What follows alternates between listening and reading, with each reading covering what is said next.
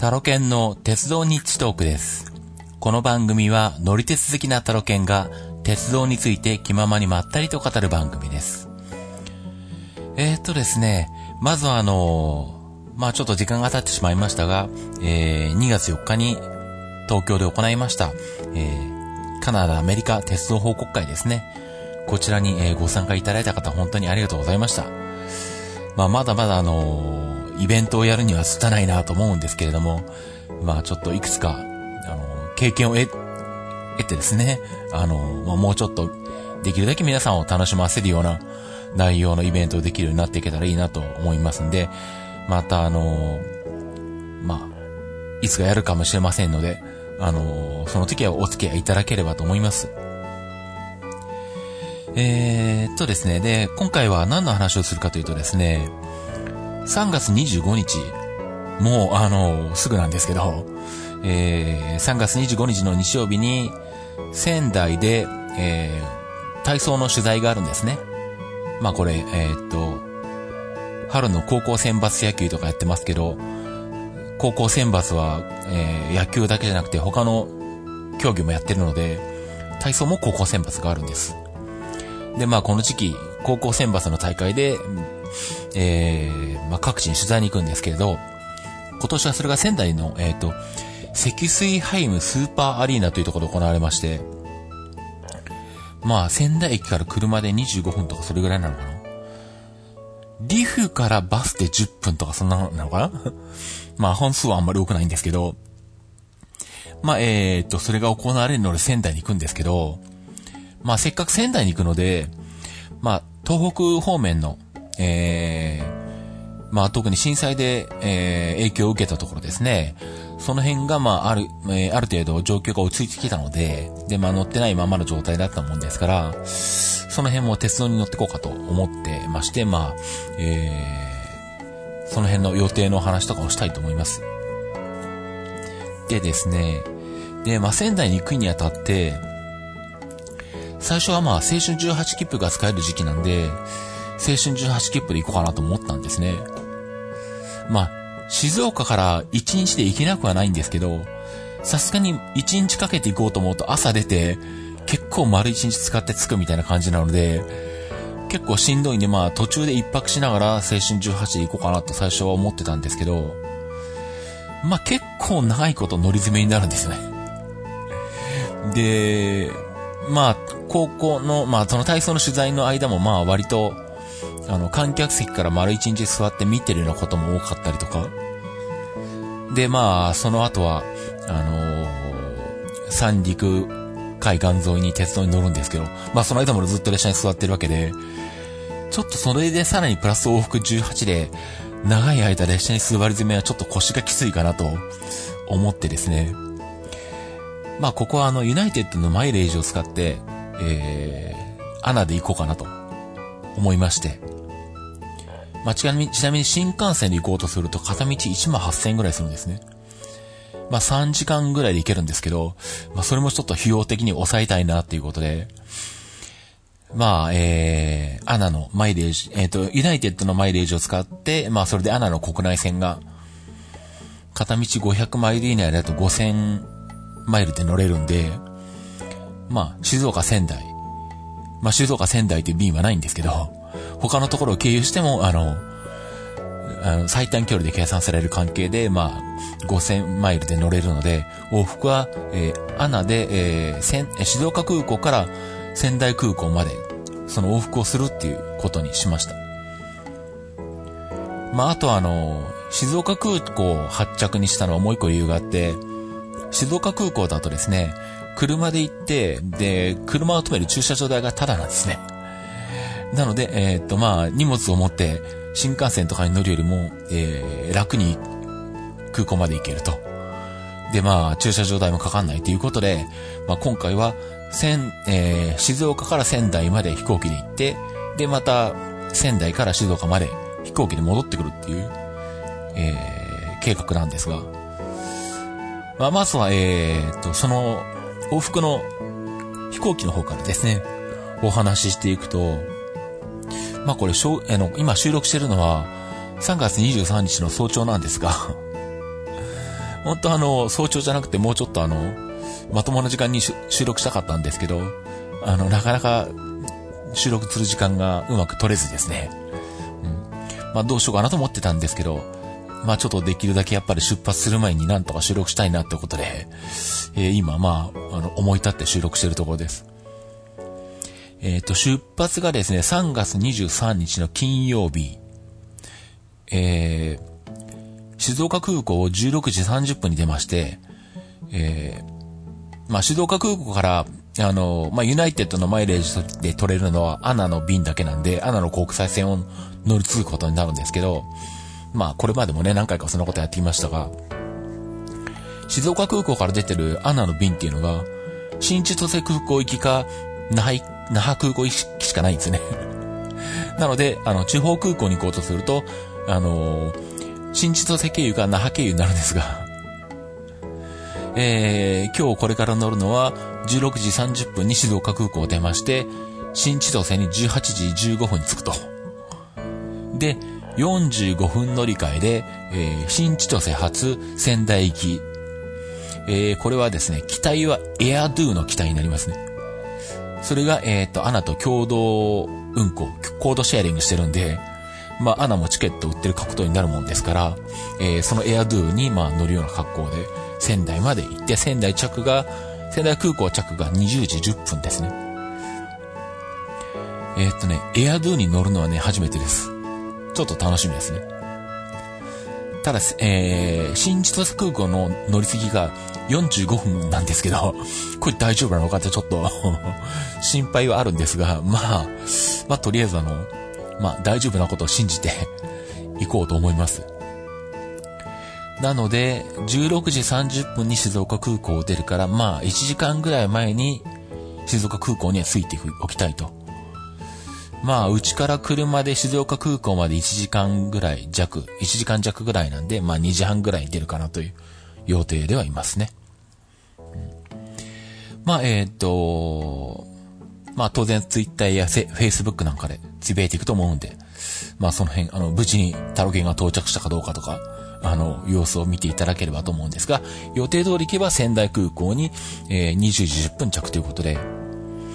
で、そこから、えっ、ー、と、仙台空港から列車で、えー、仙台駅前まで行って、で、ホテルに泊まります。で、あとですね、帰りの飛行機を先に行っておくと、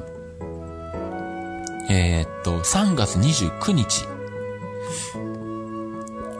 これは金曜日え？違うの木曜日か。う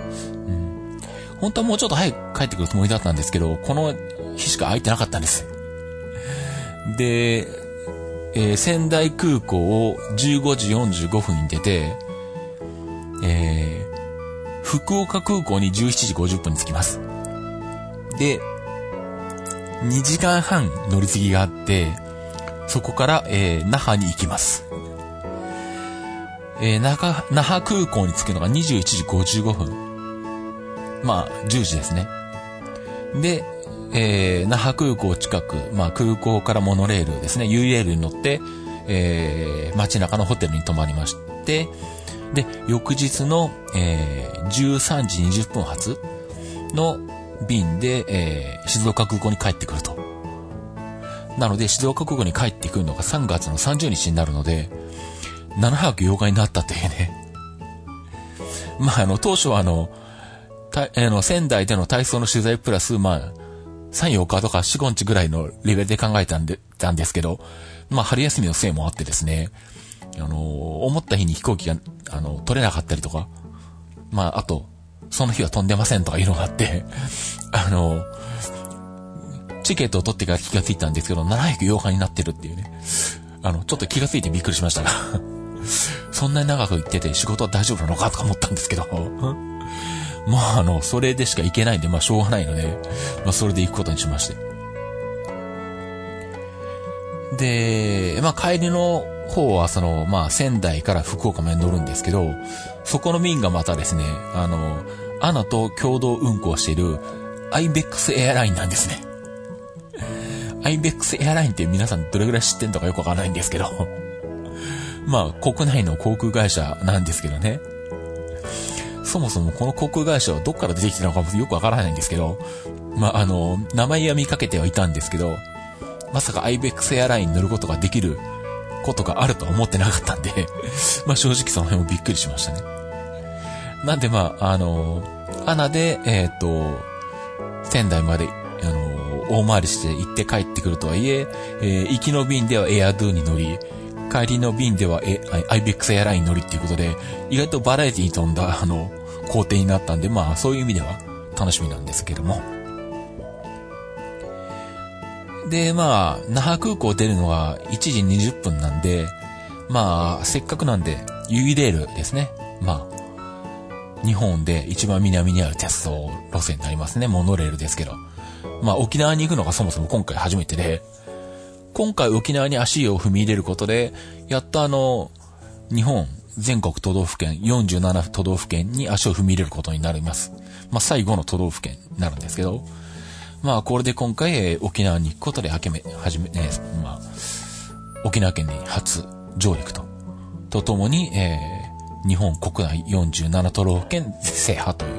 う格好になるんですが、プラスアルファで、えー、ユイレールにも乗ってきたいので、えー、まあ、那覇空港から、えー、首里までの、えー、全線乗ってくる予定になってます。と、まあ、えー、往復は、そんな感じになるんですが、ではですね、仙台での予定ではどうなっているのかと言いますと、まあ仙台には3月23日金曜日に着いてしまうんですけれども、えー、取材するのは3月25日1日だけなんですね。で、1日空いてるんで、まあこの辺も含めて効率的にいかに仙台近辺の鉄道路線、JR、あと第三セクター、それから私鉄、その辺を含めてまあほぼ乗ってないんで、まあ、できるだけ、えっ、ー、と、全部乗ってこようかと思ってるんですけど、とりあえずですね、えー、仙台に着いた翌日の3月24日土曜日、えー、この日の予定がですね、えーと、とりあえずこの日のうちに、えー、っと、仙石線と、それから、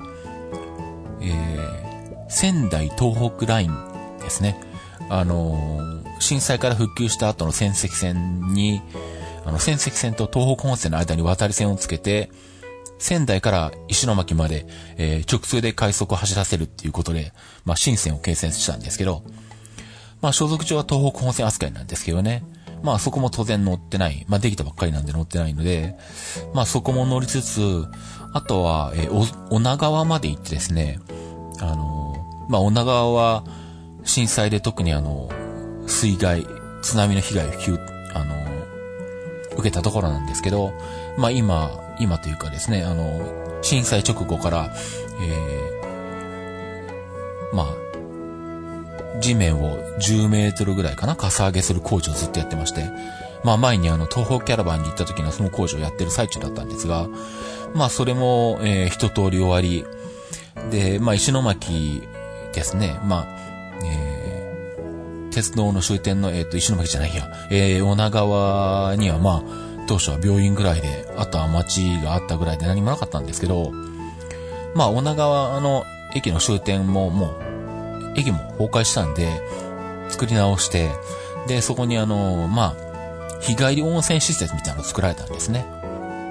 で、あとプロムナードのなんかも作って、まあ、あの、近辺散歩したりとかっていう風にかなり整備されてるんですけど、まあそこの、えっ、ー、と、日帰り温泉の方に入っていきたいなと思いまして、そこに入ってくる予定です。っていうのがどうもあの、その日帰り温泉のお風呂施設を作、全体作ったのかな？湯船とかあの辺を作ったのか、まあ、この辺細かいことはよくわからないんですけれど、そこを作ったのが、あの、まあ、毎回あの、自転車局で中継しているあの、ツールドクマのを、えー、やられているキナーさんが、えー、その、日帰り温泉施設を、いち早く女川に作ってまして、まあ、せっかくキナーさんが作ったお風呂なんで、まあ、せっかくなので、ちょっと入ってきたいなということで、いろいろ計画をいじくりまして、えー、そこに入ってくれるようにも、あの、乗り継ぎとかですね、えー、考えまして、えー、行ってくることにしました。で、えー、っと、まあ、いろいろ効率いい回り方を考えていると、えー、一番いいのが、その3月24日にですね、えー、11時台に、えー、戦績戦で石巻を出まして、石巻じゃないや、えっ、と、青葉通り、始発の青葉通りを出まして、石巻行きに乗ってですね。で、えー、途中で、えー、戦績東北ラインのあの渡り線を乗るっていうね。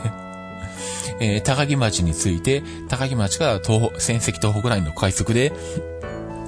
東北本線の下、塩川まで行って、で、えー、まあそこで1時間ぐらい待ちになるんですけど、まあ待ってるか、青春18切符なんで仙台まで行くかもしれないですけど、一回また。えー、まあとりあえず塩川までは行って、で、塩川からまた、えー、戦績東北ラインの快速に乗ってきてですね。まあここ1時間に1本しか、ぐらいしか走ってないんで、あんまり効率よく乗れないんですけど、まあそれで石巻まで戻ってきて、えー、さらに、えー、っと、後々の乗り継ぎの関係で、えー、一回、えー、石巻線の、えっと、通って、えっと、小田に向かいます。あの、東北温泉と、あの、石巻から来る、まあ、石巻とか、あの、気仙沼から来る、あの路線が、あの、東北温泉とぶつかるところですね。あそこの小型も、小型まで行って、まあ、その区間を乗っておいて、で、小型からまた戻ってきて、えー、前八から、えっ、ー、と、おな、さらに、えー、女川駅に乗って、えっ、と、女川に到着すると。夕方に到着すると。で、まあ、女川に着いてから、その、キナーさんが作った、えー、日帰り温泉施設で、まあ、温泉に入ってきて。で、まあ、えー、そこそこの時間で仙台に帰ってくると。うん、いうような、えー、予定で、えー、おります。なんで、まあ、その辺そうですね。まあ、気が向いたら現地から余裕があれば、まあ、えー、っと、なんだ、YouTube ライブかなんかで、あの、お長の様子とかをお届けするかもしれませんけど、まあ、その辺はちょっと行ってみないとわかんないんで、あとはお風呂から出てくるともう夜になってるしなっていうのもあるんで、まあわかんないんで、あの、リアルタイムじゃないかもしれないですけど、まあ、まあ少なくとも Twitter とか Facebook とかでは何かつぶやいて、あとはまあ写真とかもアップするとは思うんで、まあその辺は、あの、よろしければ楽しみにしていていただければと思います。で、まあそんな感じで、えー、体操取材前日の3月24日は、えー、お腹の方まで行ってくるっていう予定になってまして、で、翌日はまあ、丸一日、えー、体操の取材で、えー、積水ハイムスーパーアリーナというところですね。仙台駅から30分もかかんないか。車で25分ぐらいとかなのかな？えっ、と、リフ駅からバスが出てて、リフから10分ぐらいで行けるのか？ただまあ本数は少ないんで、あのー、まあもし来られるんであれば、ちょっと時刻表をちゃんと確認してきていただいた方がいいんですけど、まあ高校選抜は高校の競技会なんで、一般の人も無料で入れるので、まあ、もしあの、お近くにいてご興味のある方は、あのー、見に来ていただければいいんじゃないかなと思いますね。まあ僕もずっと基本的には観客席から見てる格好になるとは思うんですけど、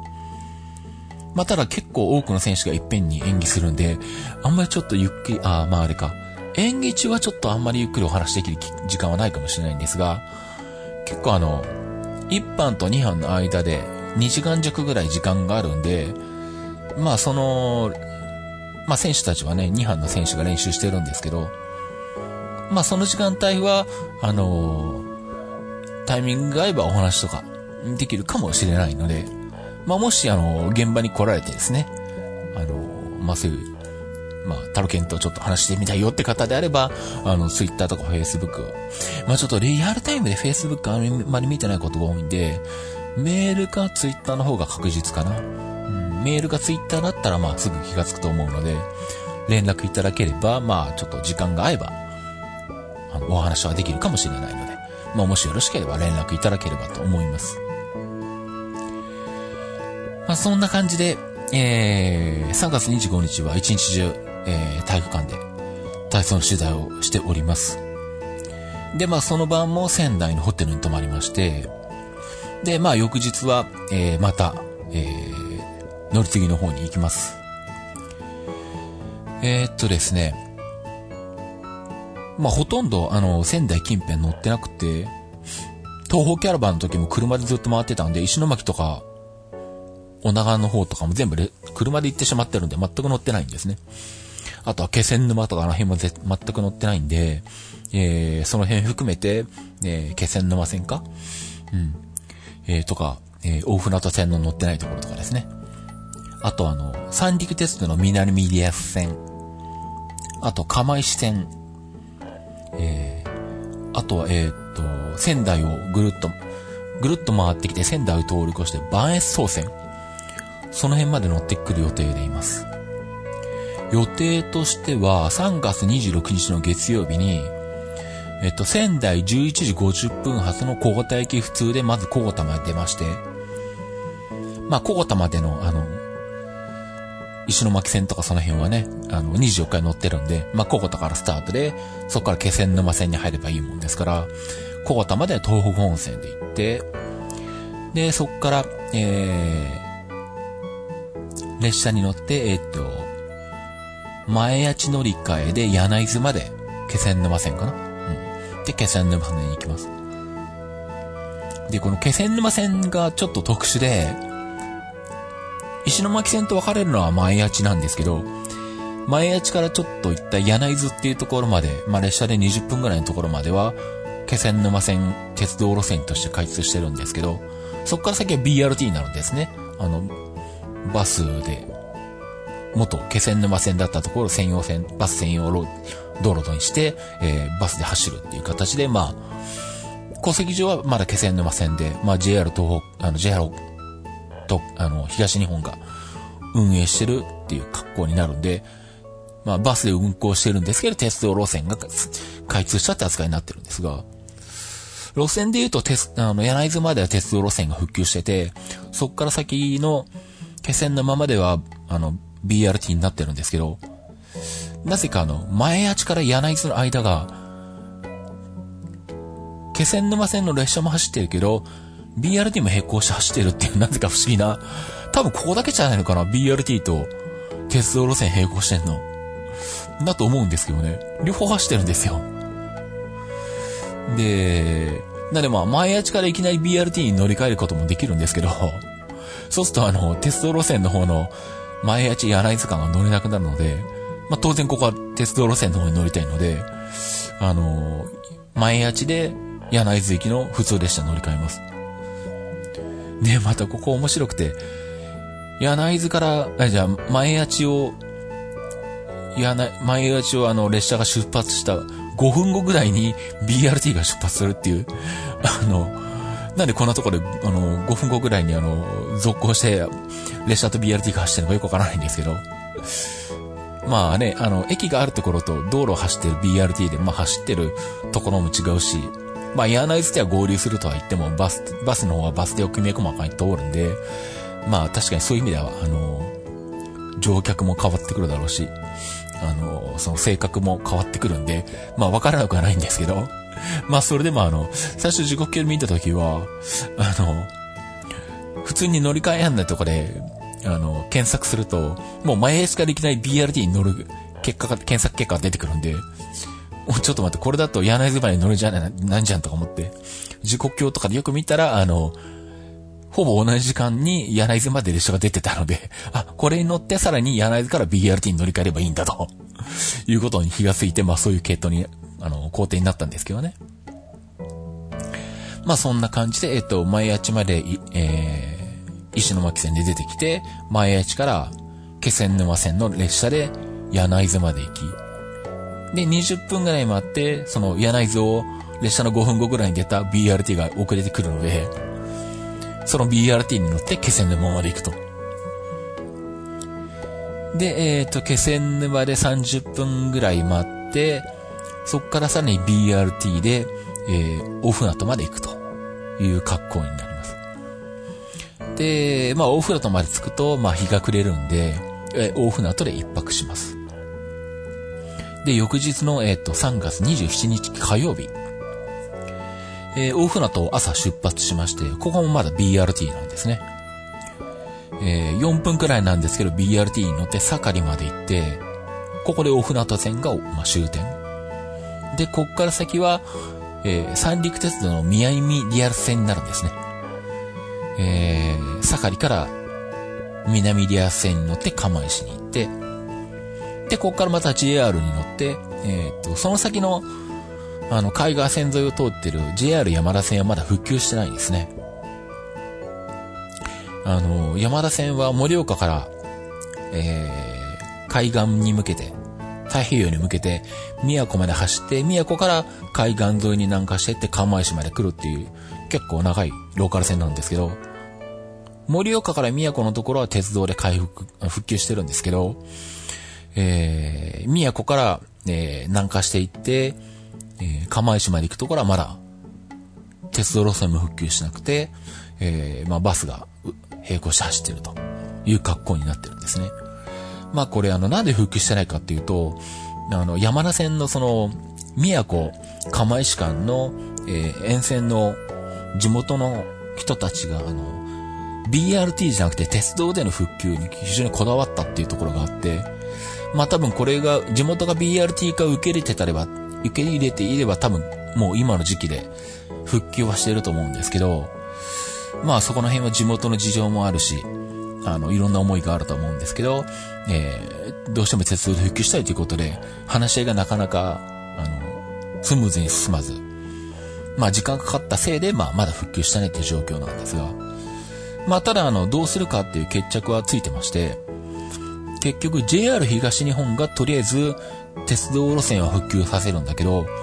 運営からは離れると。で、そこの区間の運営は、えー、三陸鉄道に譲渡しますということになったので、まあそうすると三陸鉄道にとっても、北リアス線と南リアス線の真ん中に、その山田線の宮古、釜石間がこう、横たわってる状態だったので、まああの、ね、あの、経済的にその、まあ運営上、どれぐらい、あの、赤字を出さずに済むかってのはまあちょっとわかんないんですけど、とりあえず三陸鉄道としてはそこを譲渡を受けることで、北リア線と南リア線が全部一本で繋がるんですね。なのでまあそういう意味では、三陸鉄道にもメリットがあるということで、まあ三陸鉄道が、えー、復旧した後は、えー、運営を受け入れるということで、まあ三陸鉄道に譲渡されて、まあ開通する予定になってるんですが、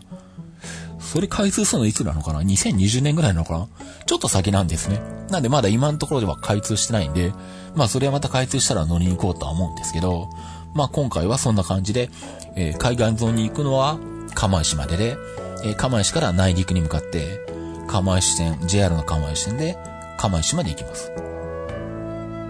あ、釜石までじゃないよ。釜石から、えっ、ー、と、花巻まで行きます。で、花巻で東北線に、東北本線に合流して、で、そっから、まあ、東北本線で仙台までずっと南下していきますね。で、えー、っと、花巻から仙台が結構時間かかってですね、3時間20分かかるのか。結構長いな。途中石の関と小田で乗り換え。まあ乗り換えはスムーズなんですけど。で、仙台に戻ってきて、さらに、えー、常磐線の方に向かって、えー、相馬まで行きます。まあ、相馬もあの、3年前かな、東北キャラバンで、車で BJ や半助さんと来た時に、相馬の道の駅で車の中で泊まったんですけど、まあ、相馬も、あのそうですね、まあ、あの、福島第一原子力発電所が、被害に遭った時、あのの、まあ、えー、最寄りの、まあ、大都市っていうのかな？うん、なんで、まあ、あの辺はね、あの、福島第一、えー、福島の辺を見る上では欠かせない場所なんですけど、えー、まあ、今回はあの、まあ、ホテル取ってあるんで、ホテルに泊まるんですけど、えー、3月27日の夜は、えー、相馬のホテルに泊まります。で、えー、翌日ですね、3月28日水曜日、えー、相馬を常磐線で出まして、えー、原の町行きに乗って原の町に行き、そこから浪江行きに乗って浪江まで行き、で、浪江から富岡までの間がまだ常磐線が開通してないんですね。で、ここは代行バスに乗ります。まあ、あのー、代行バスに乗ってもまあ、戸籍上は常磐線乗ったことにあるんですけど、まあ、鉄道路線としては将来的に復旧した時に、また乗りに来ることになるので、まあ、あの、もう一回乗るんですけど、まあ、なんでしょうね、あの、まあ、東北キャラバンとかで、その、三陸の震災を見たりとか、あの、福島の、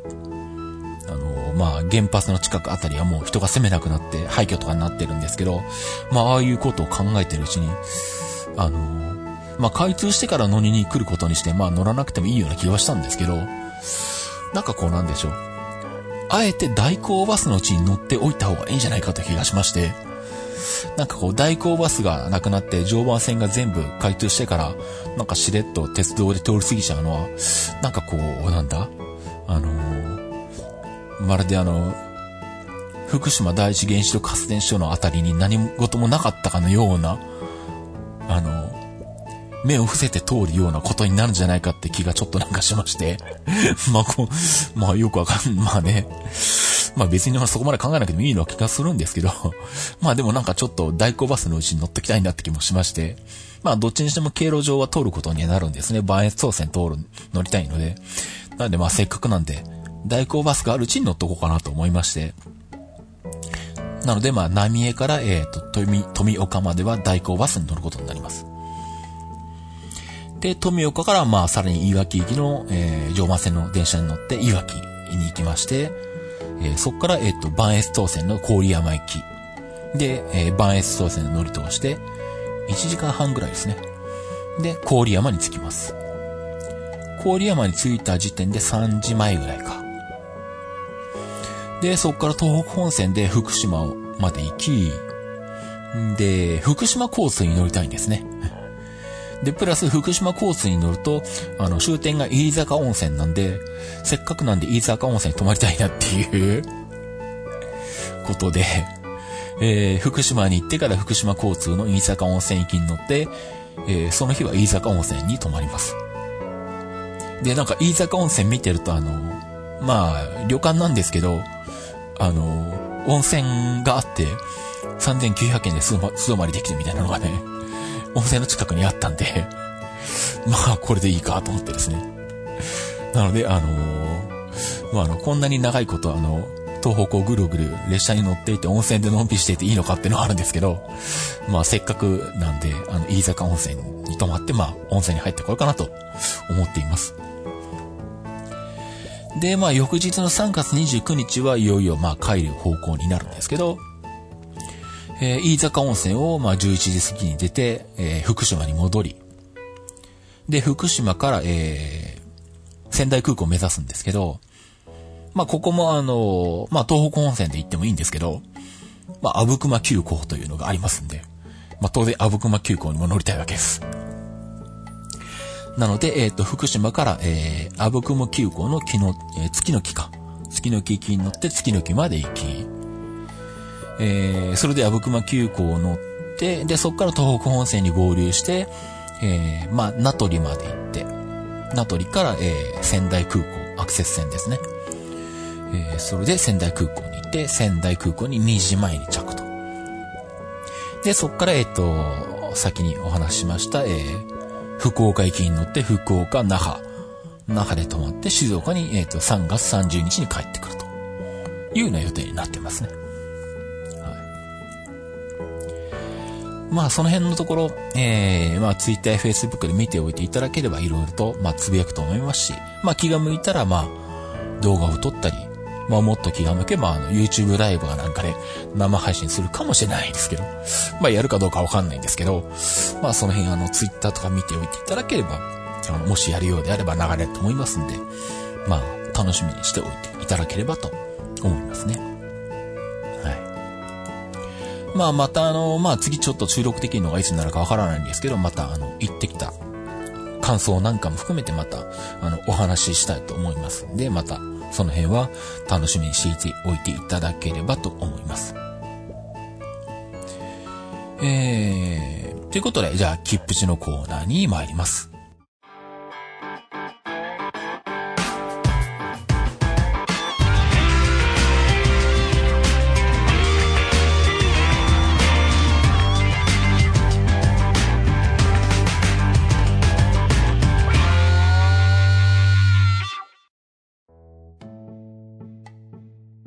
切符の知識、切符値です。このコーナーは、切符のルールを知らなかったばかりに損をしてしまうことがないよう、正規の方法でお得に鉄道に乗っていただくためのコーナーです。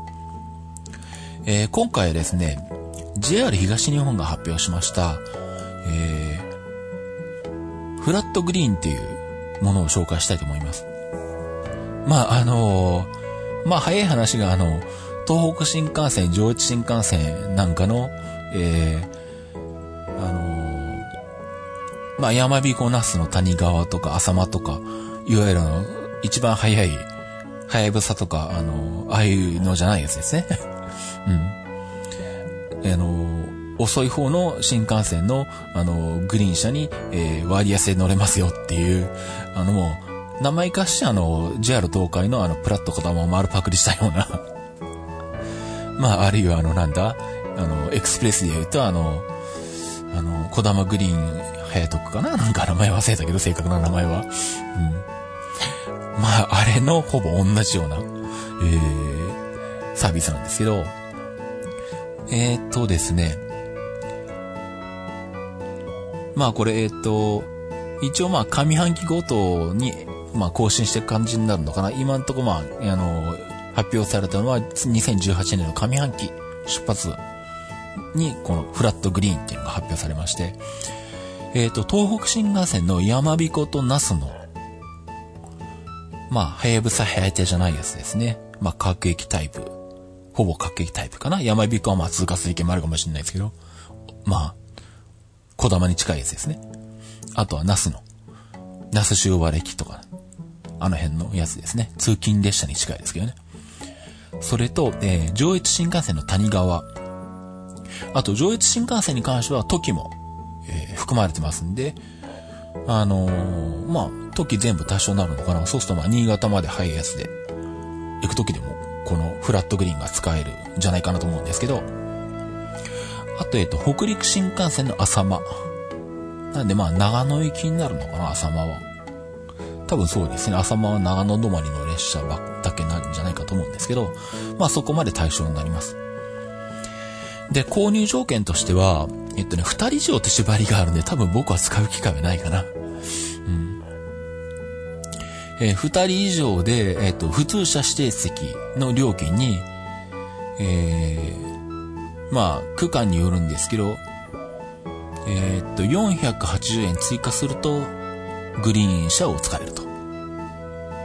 仙台市内発着はプラス980円なのか。うん。仙台側から来ると、東京に向かうのでも高くなるってことなのか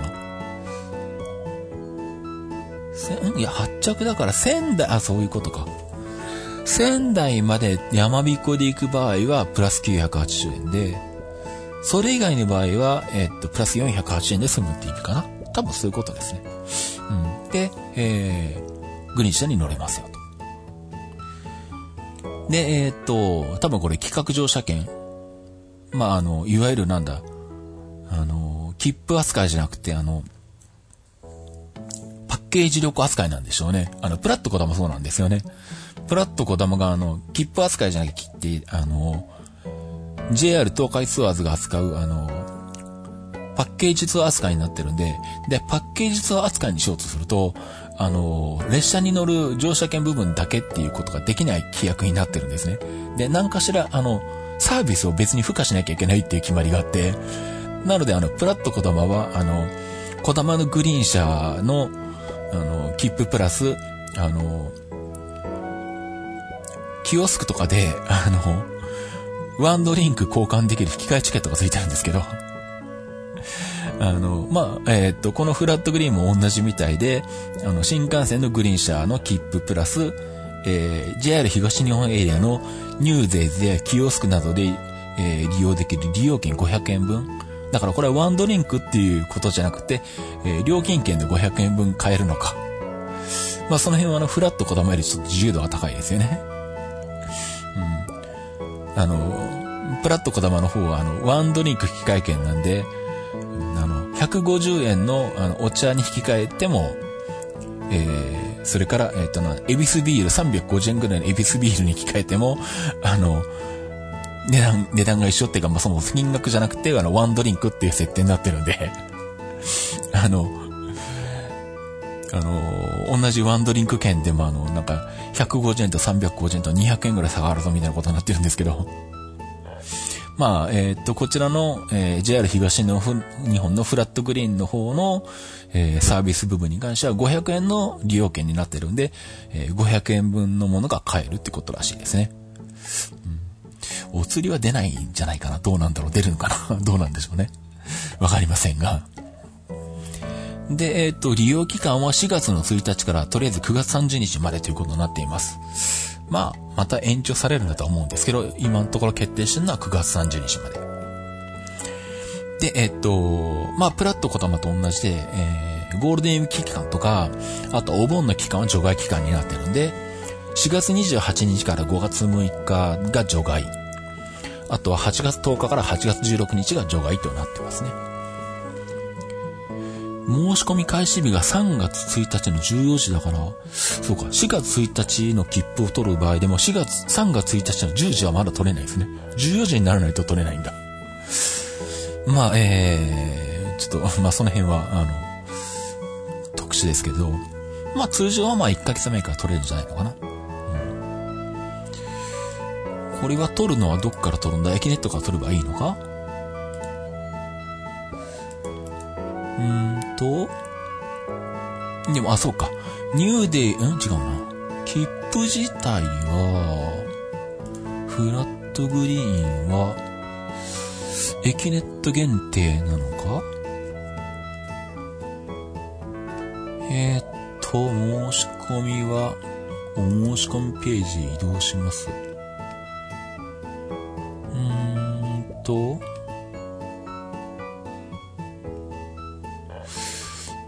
ネットから申し込みできるんだけど、まあ、エキネットの中の JR 東日本国内ツアー扱いなのか。まあ、えっ、ー、と、フラットグリーンに検索すると、とりあえずページが出てくるんで、まあそこからリンクが貼られていますね。うん。で、まあオンライン申し込みだけなのかな。ご利用ガイドを見ると、まあネット申し込みだけかな、やっぱり。うん。ですね、プラットコタマみたいに、あの、JR 東海ツアーズみたいな、ああいうね、まあ、JR 東日本でいうビューの窓口からは買えなさそうなですね。ネット限定っぽいかな。うん。なんで、まあ、その辺、えー、まあちょっと確認していただければと思うんですけど、まあ、ちょっと見た感じは、えっ、ー、と、ネット限定っぽいんで、まあね、あらかじめネットで申し込みしておかないといけなさそうな感じですね。うん。まあ、この辺ちょっと細かいところを確認していただければと思います。まあ、僕もちょっと、二人で使わなきゃいけないんで、なかなか使う機会がないと思うんで、ちょっと把握がね、なかなか難しいんですけど。まあ、この辺は、あの、フラットグリーンで検索して、えー、ね、切符の、えー、あ、インターネット限定販売って書いてるから、やっぱネット限定ですね。そうですね。うん。なので、えっ、ー、と、まあ、ネットから申し込みになりますね。なので、その辺、利用される方確認して、えー、入手していただければと思います。えー、ということで、えー、ではエンディングの方に参ります。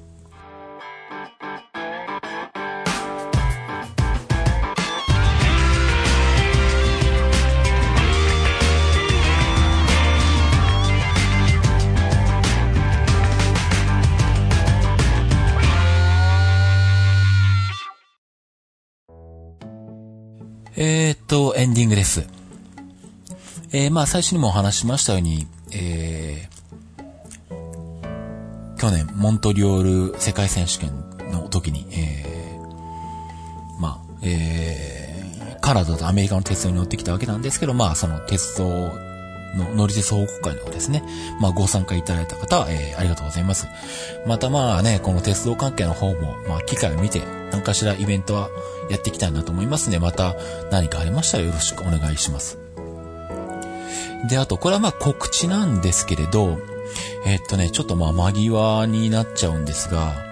えっと、4月1日にですね、えっと、東京の中目黒で、えー、まあ、ジムナスティックスニュースとか、あとはなんだまあ、自転車、自転車局の番組は、まあ、出てるわけではないのか、しょっちゅう。まあ、名前はあっちこっちで出てくると思うんですけど、カメラマンの北沢くんが、あの、中目黒で、あの、ミュージシャンの方とコラボイベントをやるんですね。えっと、場所がですね、楽屋っていうところで、あの、漢字で、あの、楽しいに、えの、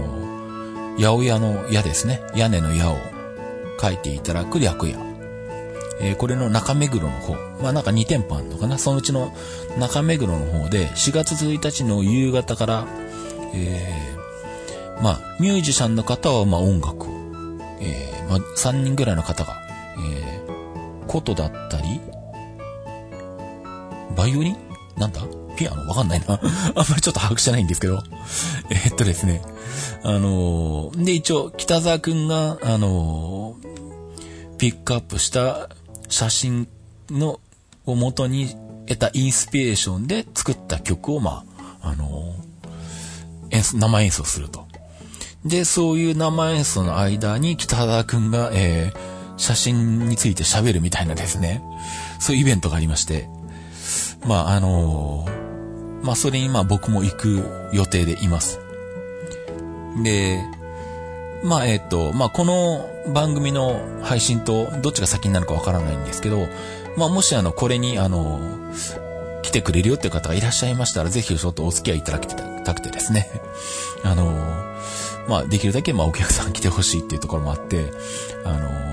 まあ、Facebook の中で、あの、イベントページを作る予定でいます。まあ、あの、まあ、タロケンリンクの方にも、あの、Facebook だけじゃなくて、タロケンリンクの方にも作るかもしれないですけど、まあなんで、もしあの、これ聞いていただいて、まあ4月1日の夕方、あの、空いてるよっていうことであれば、あの、まあちょっとあの、よろしければですね、参加いただけると嬉しいなと思います。えーとですね、詳細はまた Facebook ページなりに貼っときますけれど、えー、っと、これじゃないな。えー、っと、どれだ？4月1日はどれだ ?4 月。4月が出てこない。これか？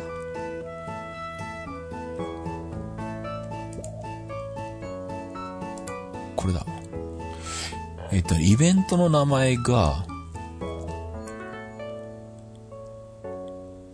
まあ、えっ、と、主催される方は猫ももって方なんですね。ひらがなで猫ももって書くんで、Facebook で猫、ひらがなで猫ももで見ても検索すると出てくるんじゃないかと思うんですけど、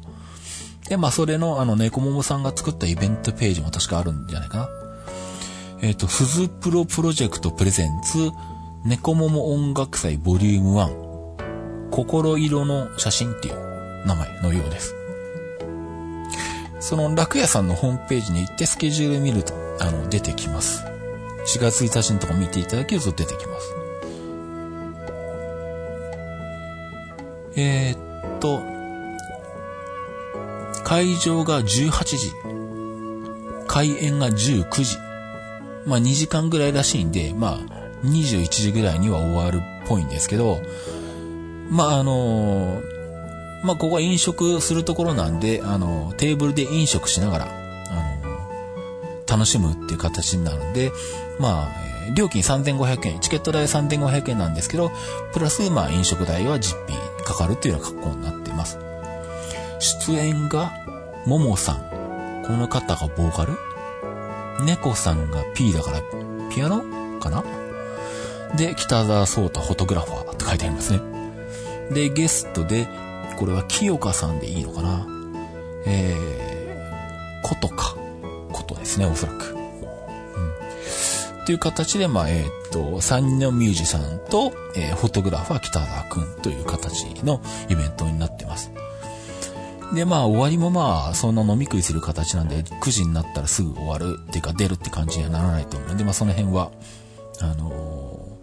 ー、まあ、33午後、終わればいいのかなっていう感じなんですけど、で、チケットも、ここの楽屋からメールフォームで申し込みするか電話で予約という風になってますね。席が予約順か。予約順でなるべくいい席に振り分けなのか。待ち合わせもできますとなってますね。うーん。まあなんで、まあ一番いいのは、えっと、僕の方に、もし参加していただけるんであれば連絡していただいて、Facebook なり、Twitter なりメールでもいいんですけど、連絡していただいて、まあ僕の方からまとめて予約っていう形を取るのが一番いいとは思うんですが、えっと、予約フォームでの締め切りは前日までとなっているんですけど、あんまりゆっくりしてても席がなくなる可能性もあるんで、まあちょっとその辺はあの、もしご参加いただけるんであれば早めにちょっと意思表明いただければ、僕の方で早めにチケットを確保したいと思います。で、チケット代3500円。まあこれは現場で払う、入り口のところで払う形になるんじゃないかと思います。まああとは飲み食した実費ですね。うん。っていう格好になってきますね。えー、っと、一応なんだ、大人、学生、小学生ってあるのか小、えっ、ー、と、学生は1750円なんだそうです。小学生以下は0円だそうです。まあ、ええー、まあ、お子さん連れで来ていただいてもいいかもしれないですけど。うん。まあ、一応そんな料金体系になっています。で、まあ、一応あの、一緒に、あの、お酒飲んだりなんか食べたりしながら、あの、一緒に楽しめて、楽しませていただければと思いますんで、あの、まあ、お付き合いいただける方、まあ、4月1日って結構もうみんな、あの、スケジュール入っちゃってる可能性があるかなと思うんで、まあ、このタイミングだとね、なかなか難しいよってことがあるかもしれないんですけど、まあ、あの、まあ、できたら、まあ、あの、人数たくさん集まると、まあ、ちょっと北沢くんが嬉しいみたいな話なので、あの、ご参加いただけると嬉しいです。えー、っと、まあ、あの、もしホームページとか見つけられなかったり、まあ、詳細わかんないよってことであれば、あの、僕宛に問い合わせいただいてもいいので、まあ、連絡いただければと思いますね。はい。えー、まあ、その辺のあの、イベントページとか案内ページもできましたら、また随時、Facebook や Twitter などで、あの、お知らせしていきますんで、またそちらの方も見ておいていただければと思います。えー、っと、じゃあ、そんなところですかね。うん。まあ、とりあえずこの仙台近辺乗り回りの後は、近々鉄道で大掛かりなものはとりあえずはないかな。まあ、あとは5月後半の TOJ がどうなるかとか、えー、5月から6月にかけての、えー、っと、ツールドクマノがどうなるかとか、まあ、ツールドクマノはまあね、あの、いつも通りあの、新幹線で名古屋まで行って、特急南紀で新宮まで行くっていうのしか、まあ、多分他にはやることないと思うんですけど、うん。まあ今んとこ見えてるのはまあその日ぐらいまでですかね。まああと8月になるとまたあの、えー、インカレだの、あの、バタバタするとは思うんですけど、まあまたその辺は何かしら話題がありましたらまた、あの、この番組で告知していきたいと思いますんで、またよろしくお願いします。じゃあ、ということで、えー、お送りしました鉄道日トークでした。えー、それではまた。